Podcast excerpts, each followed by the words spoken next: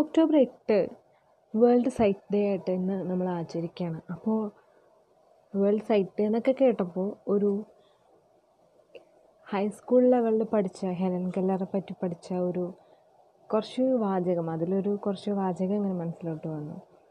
വേറൊന്നുമല്ല Helen കെല്ലറിന്റെ friends ഇങ്ങനെ ഫോറസ്റ്റിലോട്ടൊക്കെ പോവാണ്.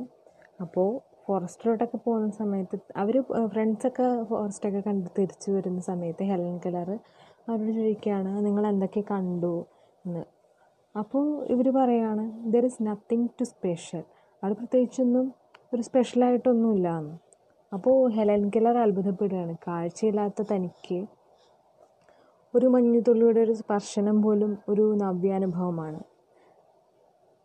അപ്പോൾ കാഴ്ചയുള്ള മനുഷ്യർക്ക് ഇതൊന്നും കാണാൻ സാധിക്കുന്നില്ല. അല്ലെങ്കിൽ ലോകത്തിന്റെ വിശാലമായ ഭംഗിയെപ്പറ്റി കാണാൻ സാധിക്കുന്നില്ല എന്ന് ഒരു നൊമ്പരത്തോടെ അല്ലെങ്കിൽ ഒരു അത്ഭുതത്തോടെ ഹെലൻ കെലർ ആ ഒരു ഭാഗത്ത് പറയുന്നുണ്ട്. ആ ഒരു ഭാഗമാണ് എന്ന് ഞാൻ നിങ്ങളുമായിട്ട് ഷെയർ ചെയ്യുന്നത്.